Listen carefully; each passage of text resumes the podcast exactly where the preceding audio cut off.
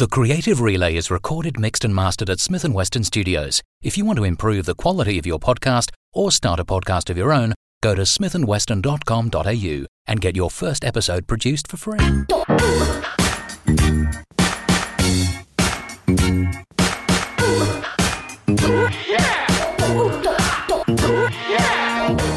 I'm Paul Dunn and welcome to The Creative Relay, the podcast where Australia's most inspiring creatives talk to the creatives that most inspire them. Brought to you by Smith & Weston. Last time on The Creative Relay, James McGrath spoke to Michaela Webb. Now it's Michaela's turn to pick up the baton on this issue of The Creative Relay. Michaela Webb from Round in Melbourne, welcome back to The Creative Relay. Thank you. I love your chat with James. I thought it was just so interesting and insightful. When James had first said that he was inviting you on, I thought it's typical James just to go off brief slightly. But I think opening it up to a design conversation has been really enlightening for people in advertising, just to get an insight into the parallels and the differences, I think, between our work. So it was really great. So well done. Congratulations.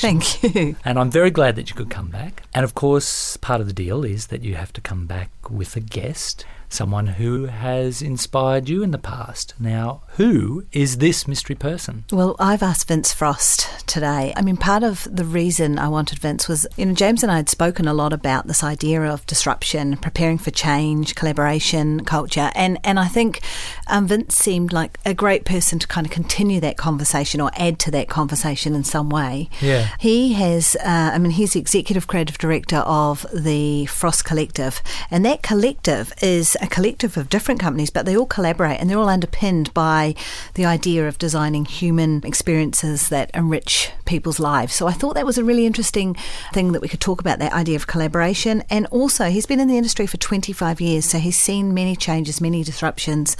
And we both share the fact that we've worked in different countries, been a part of different cultures.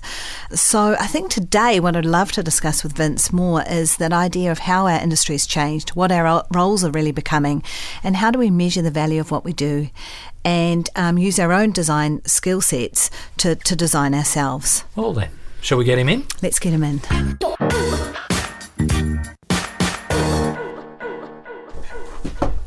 Vince Frost. Hello. Welcome to The Creative Relay. Thank you so much. It's so cool to be here. Yeah, excellent. So, Vince, I think what would be a good way to start, I think what's really interesting is what you've just been doing is trying to balance your life, really, and trying to juggle sort of paying something for your children, as well as doing a creative relay, as well as running a business. So maybe it might be really good just to sort of talk about how we think about that balance, that work-life balance. And also, you've been looking at designing your own life, how you've been able to bring some of those principles into the way you work. Oh, thank you. Real life is challenging and exciting in equal measures. And I kind of came up with the idea that, we use design principles in our everyday work. We have timelines, we have reviews, we keep things on track, and we deliver a successful outcome. And I wanted to look at how do I do that for my own life? How do I look at my problems or opportunities and actually manage them and use the design process? Project management. Yeah, exactly. Right. So come to, agree what your outcome is, have a goal, have plans, and actually realize that. And more often than not, people tend to think that their life's their life will work its way out eventually, work itself out eventually. And sadly, when you talk to people I meet all the time who say, some people on their deathbed are saying that they wish they'd done this, they wish they'd done that. And I found that kind of quite sad to think about the fact that someone could live their whole life and not actually achieve the things that they actually wanted to do. They seem to think it was out of their grasp. Given your success, I'm pretty sure I know the answer, but does that mean that you're very kind of like focused on achievements and you're very goal-oriented? I am very goal-oriented. Yeah. I like to have a plan. I like to know what I'm in for and what the outcome, what we're looking for, what success look like. And so if I was a kid cutting the grass at 10 years old, I would cut it incredibly neatly but incredibly quickly. And people would go, wow, you couldn't have finished that already. I take pride in overachieving on things like that, but not just getting it done, but doing it really, really well. So there's I don't know where that comes from. This comes from somewhere. And I know not everybody has that same ambition, but for me, I love projects. I love opportunities. I love meeting people. I love connecting, and I love connecting the dots, and I love creating a successful outcome from that. Yeah. And so what about for yourself when you've turned that on to yourself? I mean, I think it's really in our industry, it's very easy to do that for others. Well, it's not easy at all, actually. It's very hard. But to do that for others is one thing. But then to turn it on to yourself, I think that's another thing altogether. And so do you have your own purpose? Do you know what your purpose is? Yeah, I mean, you're totally right. And the more people I talk to, the more people I realize actually are very focused on their careers and neglecting their own well-being. It took me quite a few kind of hitting-the-wall scenarios to feel like I was at rock bottom to realize I needed to do something different. I need to redesign my life. I need to think of how do I do something differently to how I currently was doing. The big difference is with a client, and I kind of see this day in, day out, is that they come to you with an opportunity, and you're flattered by that. You feel like it enhances your purpose. You feel like, wow, that person needs me. They got a budget, which is never enough, but they often have, more often than not, have a fixed deadline. And that fixed deadline is what we all get excited about in the beginning and realize there's not enough time the closer we get to the end. But we cannot not deliver. We have to deliver. Whether we stay all night, the night of the meeting or the presentation, we do whatever it takes to make it happen. Now, it'd be really interesting to look at that in our own lives and go, wow, when do we do that for ourselves? You know, when do we actually take a deadline that seriously about getting back in January, getting some fitness thing going, or cooking better meals, or living healthily, or approaching things a different way? And more often than not, the majority of people, you know, it gets a little bit tough, and procrastination comes in, and you never achieve that, and there's no consequence apart from that it keeps coming back again and again over time. I think that it is important for me to have goals as opposed to just drifting and letting life happen to me.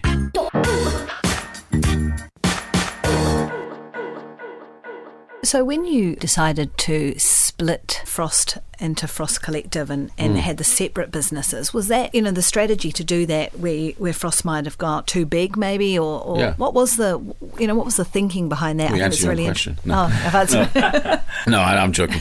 So I started Frost in London in 94, which is a long time ago, and just naively walked into it, found a little desk, had a computer, and I just sat there waiting for the phone to ring, and it never rang. I didn't have a business plan. I didn't have a plan. I was just winging it and seeing what happened. I just naively just thought it all would take off. And I started to look around me, and I started to kind of go, wow, okay, I need to find a solution. So I made the effort to connect with people that I respected in the industry who created successful businesses, and I actually reached out to them and said, look, I just need some help here. I need some advice. And the more people I talked to, the more it kind of helped me kind of fast track my career. And so over the years, I've always been asking for advice. And in 2013, I realized that I was struggling at running the business, because the business Frost Design at the time was doing a whole bunch of different things. It was doing environmental design, doing branding, packaging, digital work, comms, etc., a whole variety of things. And often the team that we had were responding to whatever came through the door. So we could be doing a project in a branding project or property marketing project or whatever it might be. And so a big chunk of the business would just shift to that focus. And it meant that we were very reactive, and I saw that time and time again. But also what I saw was we were creating, over the years of being business, we were creating patterns, we were creating case studies, and over time you realize that you're building more than one case study in a particular sector. And I started to see that pattern and think, that's interesting. There's actually strength in that, and experience and marketability that we can go to market with that. So I worked with a couple of my coaches around the idea of redesigning what was Frost Design, putting structure and accountability into the business, because before that too, there's a whole bunch of people doing great work and they're all really, really busy, but accountability, it fell on my shoulders at the end of the day because I was a majority shareholder of the business. And so I looked at another way of doing that. At the time, I was looking at bringing in a digital business, and we were talking about it becoming Frost Digital, and that business was called The Nest. And I thought at the time, well, you know what, actually, that business, although not be a very big business, had already had a name and a reputation and a team. Why don't we just keep that business as part of the collective? And so we have two brands that we're adding into the world to the offer, rather than just one business that becomes kind of, again, quite kind of blurry. And so when I did that, I then thought, well, I'm going to restructure the whole business and create Urbanite, which is our environmental design business. And with each of these businesses, it had a separate P&L, it had a head of business and a whole team within that to support it being a success. And so in a way, I mean, now we've created 5 businesses, there's 6 businesses in total. And, you know, in a way, it's kind of an incubator for business. You get enough kind of critical mass, enough kind of patterns happening in a certain area that you go, okay, that actually could become a standalone business. And when it's a standalone business, it could be one person starting it. But there's 50 people across the business, so in a way it's one person with 50 people supporting that. So I just think it's interesting as an idea. It's not making brands for the sake of it, but it's actually being quite deliberate on creating a specialist offer to the market. So there's clarity of what that business is here to do and a team that can deliver on that. It's funny, isn't it? Because just speaking from an agency kind of background, a lot of the bigger agencies have inherited that sort of a structure, I guess, over the years, where they've got lots of different businesses, lots of different P&Ls and everything like that. And they all seem so worried about being broken into silos. Yeah. And it seems like that's what they're actually fighting against that. The thing is that we, in the first month, it was apparent that everybody did break into silos. Right, okay. You know, so we found that we gave each head KPIs and a team and resources and support. And, yeah, as I said, quite quickly in that very short period of time, I realized that the team were starting to work, looking out for themselves. We redesigned the business. We moved to a new studio in Redfern, which we redesigned, very open plan, and created a very collaborative environment. So it's all open. Everybody's encouraged to share and to work collectively together. I mean, that's why it's called the collective. And it's deliberately that. It's not just, we didn't have just bolted on businesses to another business. We actually have done it organically, and we've done it to enhance the overall capability across the business. So they're all calling on each other all the time to support each other in business. Right, okay. But do they collaborate with other, so for instance, does Nest work with other branding agencies, or is it really they only work within your collective? I'm just really interested. Yeah, no, it's a good point. I think that obviously the other design companies are quite, everyone's quite protective of their business. So I think that I was hoping that other design companies that didn't have a digital capability would come to the Nest for that, but I think they're just, because they knew it was part of Frost Collective, probably they get less worried. Yeah, and I think I can imagine that it could be justified in other organizations, but I wouldn't have an issue with that. We're passionate about a non-siloed approach, and also about focusing on creating the best outcome with every opportunity across any of the businesses. So that's by design, that's deliberate. But, you know, it certainly didn't came natural to a lot of people. And certainly naturally people would think of it, of what's going to go wrong versus what could go right. And as I said in the beginning, it's like it's still ongoing tweaking, doing new things, trialing stuff, changes. It's all part of the evolution of trying to get it better. I realized a while back, I mean, to my quite sad at the time, going, you know what, this business is never going to be perfect. Yeah. And for some reason, I was in my head trying to make this thing perfect. And they just aren't. No. And you think sometimes you've got it to that stage where, oh, it's really, well, this is perfect. You know, the money's coming in, the team seem happy. I've got the KPIs done. I've done the development. You know, we just won some award, and then the next day the whole thing can kind of can completely unravel. And, I know. What the hell's just happened? You know, I was saying to someone yesterday about this. It's like when you go, oh my god, this relationship's so great, and then the next day something happens. It's like, yeah, that's right. Or. Yeah. Oh my God, it's so nice having money in the bank, and then some big bill comes in and you go, oh man. I never saw that. Yeah. I mean, you think about, in terms of business, that 80% of businesses fail in the first 3 years. That's incredibly high. So a lot of people having a go. It's a huge. And not a lot of people are making it. And majority of businesses actually start a business with an idea, or maybe because they're a great technician or something. And often they do it with a 3-year out plan. Mm. I mean, I never even thought about the option of getting out. I'm still kind of, is that ever on the agenda? I don't know. Some people do. But if I started a business today, I would definitely have a plan of, okay, what am I building? When is it going to be maximize its kind of full potential? Or when would I sell that business? And that's it's a very different approach to how most design companies that aren't owned by a bigger media agency are run. They're kind of built for life. They're built for, yeah, exactly. We've had people say, are you doing that so you could sell one day? And even the idea of that, I just think, no, I'm not doing that for that. that purpose at all. And depends how much it was, right? Maybe, but I don't know. I think I'd be terribly bored. I'd be really, really bored, and I think, I mean, it just, you sometimes go, that's what you do. That you've made something that you've created, and that you hopefully, even though it's really hard, that's what you want to wake up in the morning and do. Well, that might be a good way to talk about culture a little bit, you know, creating cultures, creating design cultures, but also working.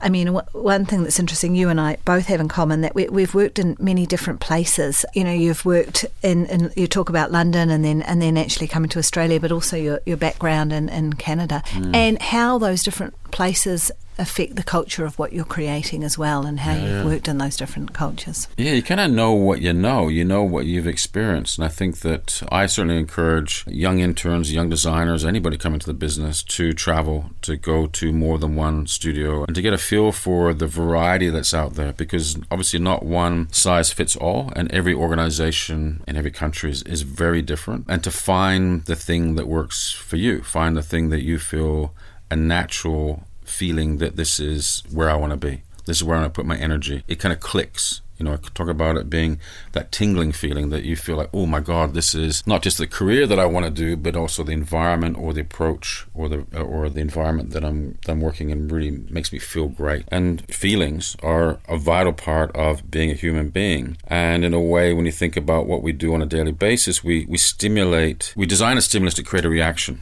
to the senses. So feelings are a vital part of being a human being, and I think we forget about that. And we talk about kind of, you know, the environment that you're in. Like for me, the studio, the space, the brands, the work, the approach is designed to work for successful outcomes, but also there is a certain way that we do things. And other organizations may have a very different way. They might be very similar, but they might be different in there might be nuances that could be, for some people, a significant difference, you know. Could be the hours that you work could be like wrong for you, or some people like to start at 4 in the afternoon and work all night. Some people are morning people, like they're all different. Just talking about the culture, what sort of person is a Frost person, do you think? That's a good question.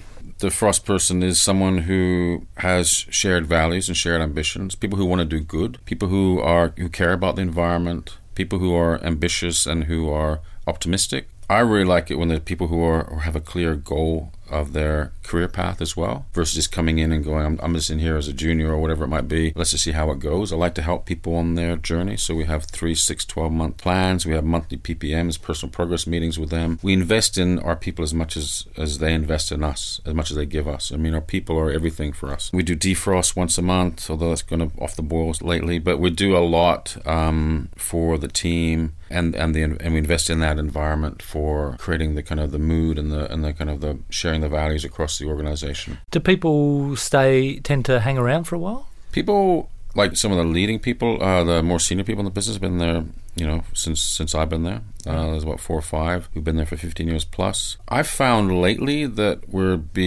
it's kind of probably good to get someone as long as 3 years. Yeah, right. That tends to be, people tend to be moving around more. I think that's a mixture of social media. They're kind of looking at social media, constantly seeing kind of the eye candy around the world, and probably most people have dissatisfaction with their life in general as a result of that. As a result of that, yeah. And yeah, I think it tends to be about 3 years. And I want to celebrate that when that happens. Someone says, "Look, I love it here, but I want to move on. I want to try, you know, another country, another opportunity." I think I'm very grateful for the time and energy they put into my business, and I'm really. It really touches me when I hear, you know, all the things they say about what they felt that they've learned and they've grown by being part of that, you know. Do many come back? They do occasionally, yeah. I mean, some people say you should never re-employ somebody again, but I actually think good people who've gone away and gone, Christ, you know, I realize how good it was. Maybe that's just a flattery thing, but it always works with me. And when they come back, they're kind of tend to be a different person and far more focused as a result of that. What would be great to talk about is a little bit about the industry and the changes in the industry and the kind of disruption in the industry. I mean, you've probably seen many changes, and as changes have happened, had to readjust and realign. You've talked about sort of continually readjusting and realigning what Frost Collective is now.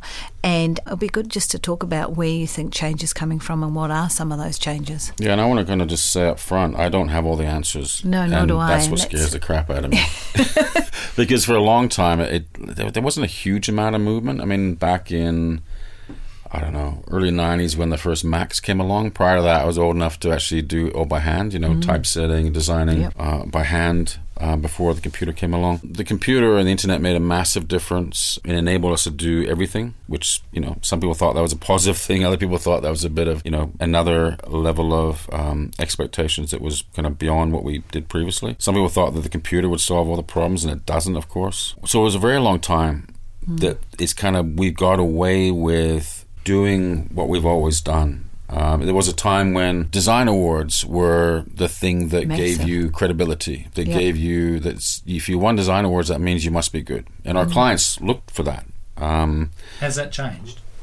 I think it hasn't changed, unfortunately. I think it has in other countries. It has because I still think that that's fine. I think it's good to enter awards and have your peers. It's good for visibility. It's one aspect of kind of also celebrating the success of what you're doing with your team and your clients. I think that's good in that regard. But I do think that what concerns me, what keeps me up at night now, is thinking about what should I be designing my business to. How should I evolve my business?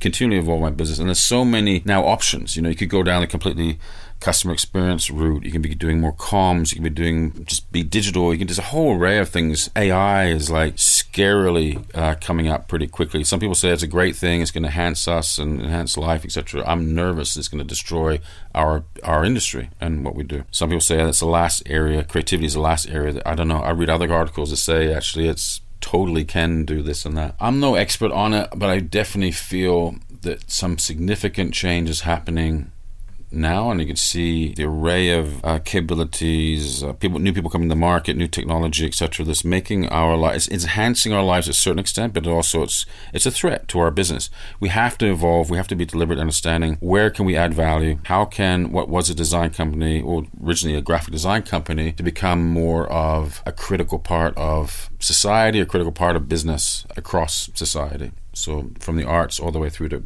corporations, etc. So I said I don't have the answers, but I'm being honest that I'm nervous about it, as opposed to being optimistically positive about the idea of change, and which I normally am, because I don't know necessarily which way to go. I don't. There are so many options, and we've gone from traditionally go back to the idea of feelings. Is that when you work with a client and you absorb yourself in that opportunity, you work on it, play with it, either individually or collectively, and you work on that until you have this amazing tingling feeling, the kind of eureka moment that makes you feel that this is right. The idea you got is the answer to the solution, the answer to the problem. And so I think that still goes on today, but I can see what's going to happen, and I see it does happen in other countries, where a client is going to say to us, it's less in advertising and digital because you can track the success, or you can track how your recommendations have panned out in the market. But in what we do in branding or design in general, it's not impossible to get to follow that, but it's actually a lot of design companies don't track the success. Win awards, got a lot of PR, but it's up to the individual organization to track the data around the engagement with your recommendations. So we're moving more towards a customer experience, human-centred design approach to things, where it's a much more of an investment in understanding the customer journey across an organization, and designing to rich insights. As opposed to like way back, it was much more like playing around with some type for a bit, and eventually go, "Ooh, that looks cool," and everyone clapped. It was all your intuition. Intuition. Yeah. Not to say your intuition is not still part of it, but it's not all of it. And then I said to the guys back in the studio, graphic design or type is now become a small part of the kit, not the whole kit. That strategy, that customer experience, an abundance of data and rich insights is what gives us, in the right hands, and we humanize it through design, is actually gives it far more accurate outcome. How do you go about measuring the success then of the work that you do? Well, this is what we're looking at, and I've been looking at for too long, because I'm frustrated that we haven't got the solution, but I guess it's up to our client. We work with our clients, and they track the success. I mean, I think that what is I mean, you might find this. I mean, I get this all the time where someone approaches to go to do a brand or something, and they put it out there, tender out there, or pitch, and they come back and they say, okay, you know, we approached three companies, and you were the most expensive by $20,000, and everybody else was like around $100. Would you bring the price down? And I keep thinking, fuck, I want to be $500,000. You know, you want only 500, not 100. Okay, how do I change that? How do I make that people understand that 500 is far better investment than the 100?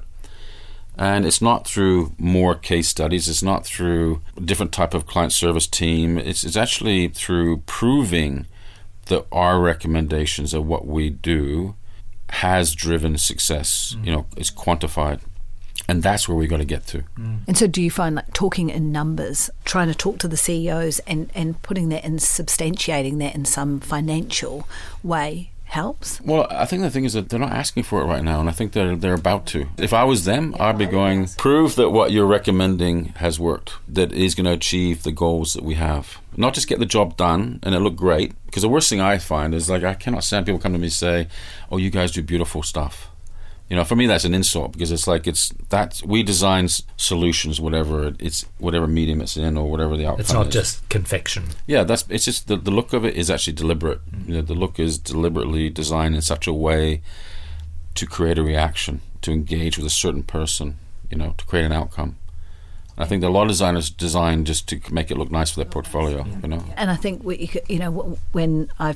someone said that to me just a little while ago. You design beautiful things, and I actually said we design really ugly things as well. we design all sorts of things, but it's whatever's right for that project. But in advertising, it's clearly advertising is selling, so it's connecting and then selling and creating a conversion. You know, whereas what we do, it's still a bit kind of it's loose, isn't it? It's part of a brand experience, but it's not necessarily the selling as part of the overarching. Well, I guess there's the argument that there's an awareness level in advertising that's all just about brand perception, and that's not necessarily about sales. So that's still kind of there's some ambiguity in that about how to measure it.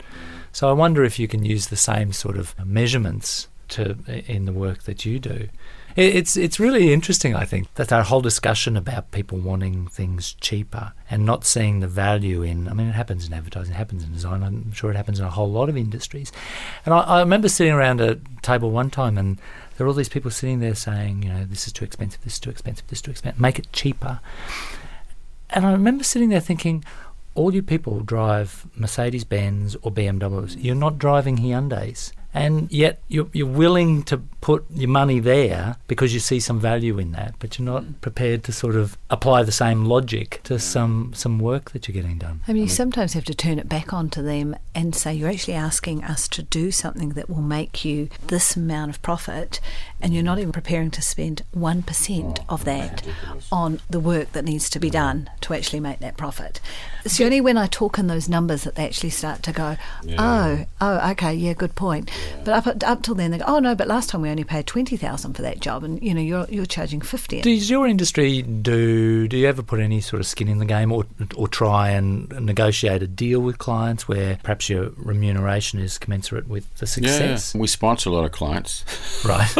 Not that they know that. I mean, Oz Harvest is a great one, which we've been on the journey with them for a very long time, and we sponsor them. In fact, we've narrowed it down to them being our key sponsor every year, because before I was sponsoring a whole bunch of arts organizations, etc., and major corporations, you know, without them realizing it. Because, you know, as designers, we're passionate about doing the right thing and having the right idea, and I think often we don't have an off switch. You know, that's to our detriment, but our client, no matter what they've got financially, we certainly go above and beyond.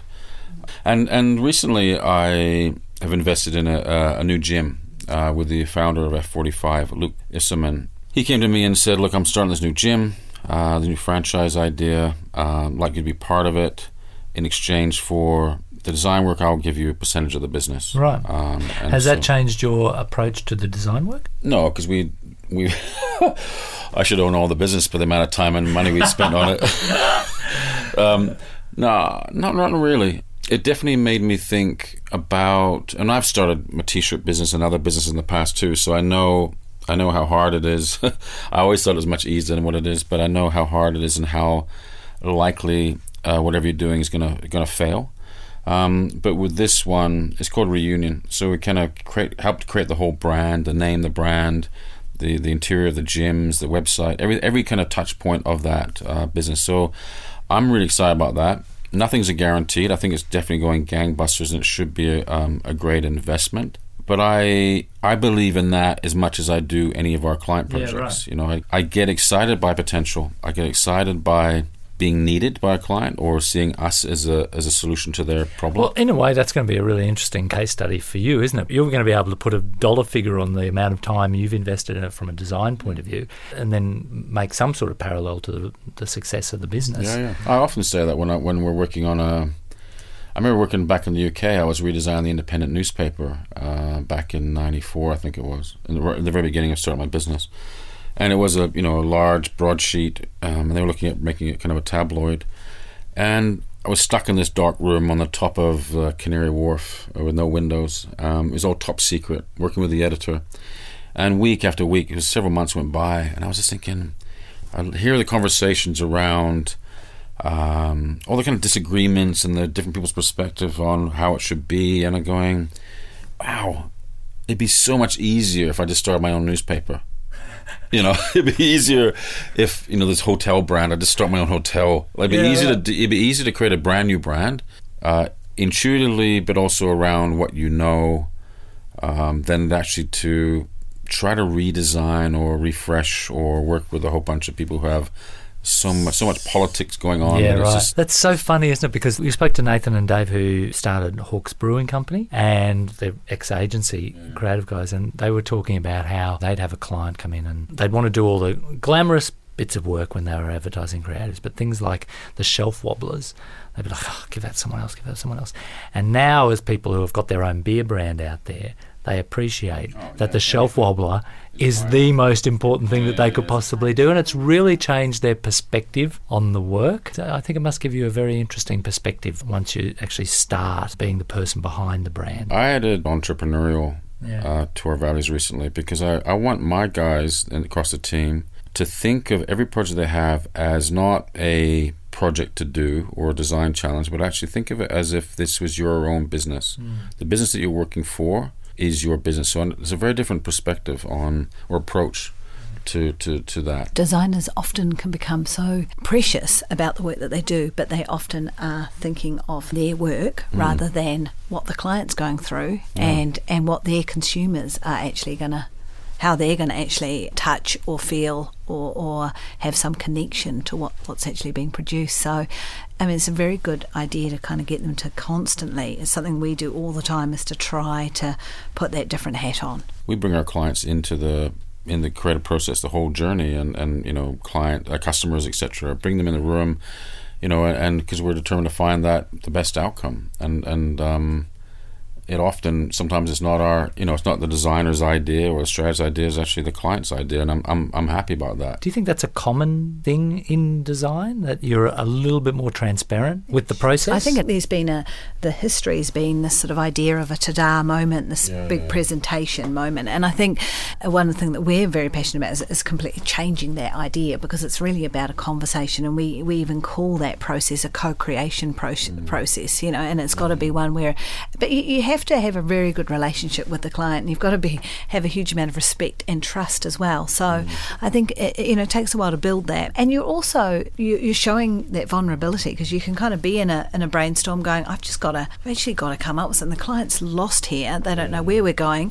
my team don't have any idea, and I've actually got to show our worth as well. So you can kind of, sometimes it can be a scary thing to get through. So I don't think it is something that's across our whole industry, but I think it should be something that's encouraged. I started doing it through necessity. I remember, back in London, I was working in my spare room while my ex-wife was asleep in the other room. And I had the editor of the newspaper determined to come and see me, and he sat next to me in the spare room, which was like a terrible thing to do at the time, because I was taught when I was at Pentagram, the clients couldn't even go to the first floor where all the designers were. They were there was a no entry sign at the bottom of the stairs. And I remember going, oh my God, this is, I'm going to get, if anyone found out that the editor's sitting next to me right now and he's telling me, not telling me what to do, but he's actually immediately responding to what I was interpreting, what he was saying, or what he wanted to achieve. And it was brilliant because it flowed. It was like I got instant feedback. And that made me go, wow, you know what, this is actually a better way of working. Right. And at Wolff Olins, it was the same as when you were at Pentagram. Remember, we just weren't allowed, clients weren't allowed on that level. Mm. I mean, they find designers playing hacky sack or, you know. Because it fast-tracked the process. Couldn't charge for it. It was like you can't charge for it, you know. Taking the mystery out of it. Yeah. So, Vince, just be interested to know your perspective on creativity in Australia and whether we're sort of like in a purple patch, because there was a time when I think we were perhaps not seen as creatively ambitious. It's interesting because I remember when I first came here, like I've been here 15 years already.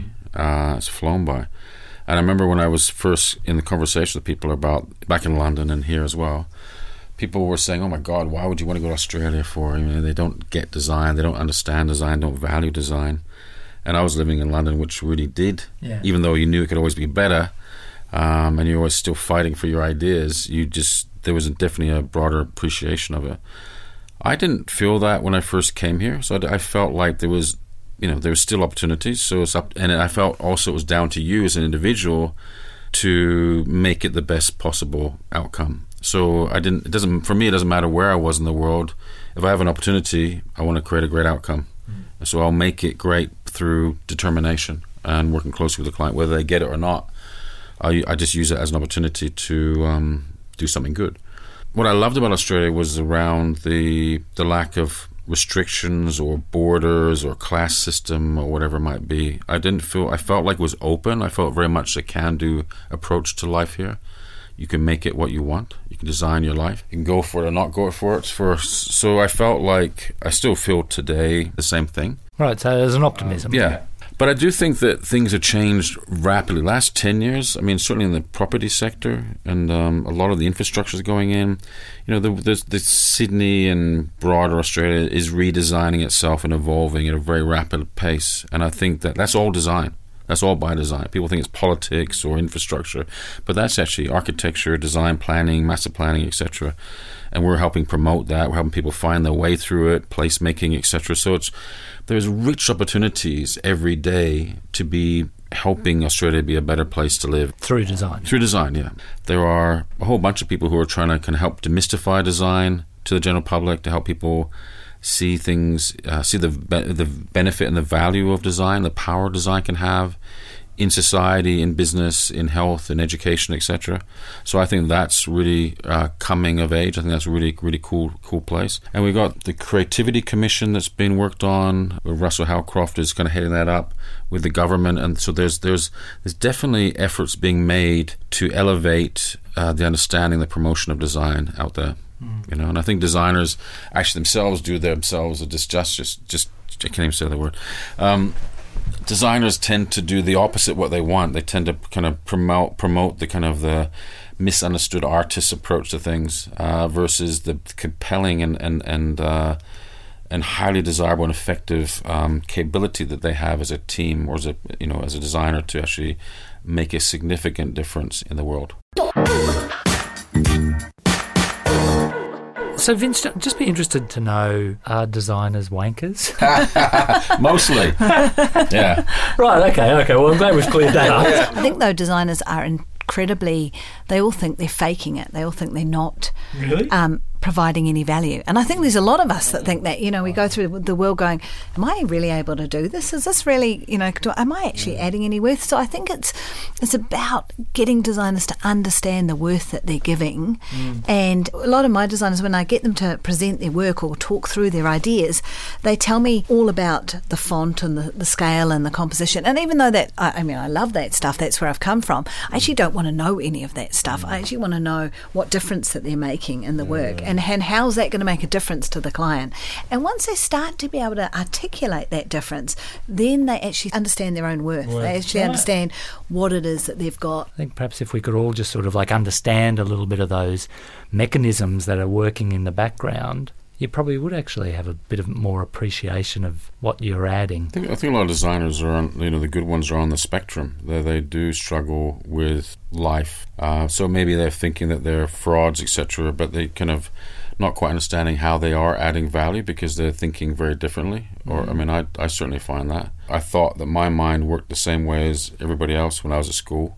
I just couldn't quite understand. I mean, I was appalling at school. Most designers aren't so great in a kind of school-like system. No. They're trying to encourage the growth of your left brain versus the right brain is where I felt most comfortable. And I felt like I started to build on that, but it kind of went against everything you're taught at school. Like, it just, everything was like complete opposite to how you thought. And it wasn't until you meet other people who are creative, naturally creative or right-brain thinkers, that you then feel, oh my God, I'm not alone. I'm actually, there's a whole bunch of us weirdos out there that actually have value in the world. You know, there is a place for us to shine. There is a place for us to have a purpose. There is a place for us to excel. And once you find that, you go, wow, it's not such a mean, nasty world, you know. And that, when I feel like a fraud, is when I was like standing, you know, with opportunities, you end up meeting the CEO of a big corporation. I'm sitting with this guy who's on a, you know, $10 million salary, and he's asking my advice about design, about his brand or whatever, about his annual report or whatever it might be. And I'm thinking, God, I'm not, my qualifications are like 2 years doing a diploma course. And, you know, years of, you know, caring and working hard at it, but actually, you know, I felt like a fraud at that moment, but I knew that I could see his business differently to how he sees the business, or I could help him visualize the business that he wanted, or help him to realize the business that he was aiming for. And that's where a lot of business people don't value our input necessarily, because they are very determined, they're very numbers, they're very you know, shareholders on their back. They're not prepared to make mistakes. Do you ever resent the way the world is? And this will be personally revealing, but do you ever resent the fact that everyone has an opinion on your work, whereas you don't necessarily get the opportunity to go into a finance meeting and have an opinion on you know, how they've done their sums, or the IT people and how they've set up the IT. Whereas when you come and bring your design, you know, to a table, everyone suddenly is an expert. Does that ever... I think it used to be problematic because I was poor at communication and poor at justification or explanation of the story behind where we got to. I think now, over time, we've got some brilliant strategists, great storytellers, people who can unpack the problem, the brief, the opportunity, and how we went about it and how we resolved it. And once you explain that, people go, oh my God, it can't be anything else. You know, right. More often than not, it's like that. And that's not arrogance. That's just purely around doing justice to the process you went through and sharing it with them. When it is the kind of, I've just done this, what do you think of that? Kind of cover. Yeah. Okay. Every man and his dog is got an idea as a response to that and going, oh, I like it, don't like that. Because you're actually asking them for an opinion. What they think. Yeah. The thing is, we've already asked people's opinion in the beginning of the discovery work. So they're part of the journey, so they're part of the solution. Right. They leave you to it a lot more, which I think is a big difference. I was listening to one of Vince's podcasts with Paula Scher, and she actually was talking about, still to this day, and she's done, I mean, how long has she been in the industry? 45 or something? 45 years. She said she still presents work, and people have an opinion on the colour. And she said, and it will be a client that she's worked with for a long, long time, the theatre group. And when I listened to that, I thought, that's really strange, because I don't have those conversations anymore. And the difference is the strategy side of the business, I think, has made a huge difference. Because it's like Vince says, when we go through a discovery and we start to map out where that business needs to go, and we understand the business needs, they seem to allow you a lot more creative license.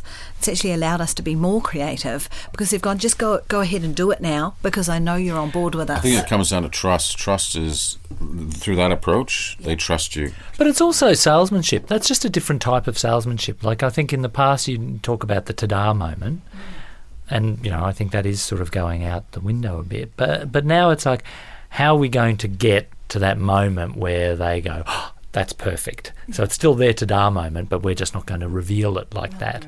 So it's kind of like a salesmanship that's got a much sort of longer burn. It's more like an education, isn't it, that you take them on, that you're doing together, and you all get to that ta-ta, tingly, whatever it might be moment together, that's when it actually feels right. You know, and sometimes you do that. We had a client we're working with, and about 3 months ago we all got to that stage and it was like, brilliant, we're great. And then we've just done another series of work with the same client, and we presented it in yesterday, and it wasn't the same ta-da moment. You know, it wasn't. And actually I agree completely with what the client agrees with, but the timings were up, and we got to a stage and we thought, we've just got to actually talk about this now. Sometimes you haven't got there, and you're like, it actually still needs a little bit of work in this. We're really struggling with this one part. And through the conversation, they actually went, oh yeah, I can see why that's a struggle, and I can see that that's hard. Whereas the designers, and I'm a designer as well, but the designers that I'm working with, that often they fear that conversation, or they think that we've got to be able to solve everything. And sometimes we can't solve everything. It's actually about being open enough to just talk it through. I think that's where, in the past we've got unstuck, is where we feel we can't go back to the client and ask for more questions. You know, like going, we're not getting it. We haven't got a solution. And I go, guys, we've not got the solution because we don't actually know. We don't know we haven't asked the right questions, or we don't have the right clues to help us to do that. And I think talking to other designers listening, that don't be afraid of endlessly asking until you feel like you've got enough information. Yeah. No client's going to tell you off for that. No one's going to say, oh my God, stop pestering me, trying to help solve my problem. And I think that's where that makes a big, big difference. And then the ideas flow once you've found the thing that's missing. Now, it would be remiss of us to not mention your podcast. So what's that all about then, Vince? I've got a podcast based on the book that I did back in 2014 called Design Your Life.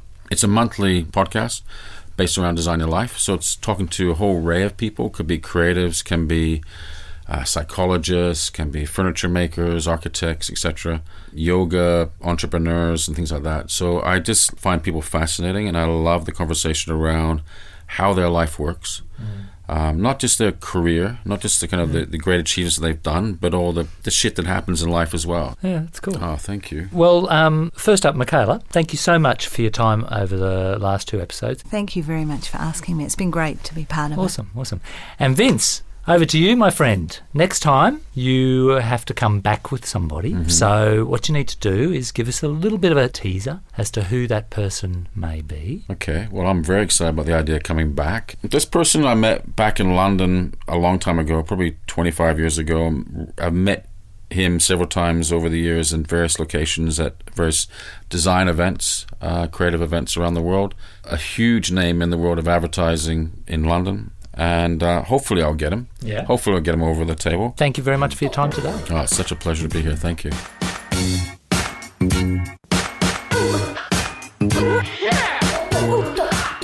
Thanks for downloading the Creative Relay podcast, brought to you by Smith & Weston. Go to our website at thecreativerelay.com, made by our good friends at Macadamia Digital, where you'll find a whole lot more info and extra content about the podcasts and all our guests. I'll be back next time with Vince and his mystery guest. Meanwhile, don't forget to subscribe, like, and rate us. See you next time.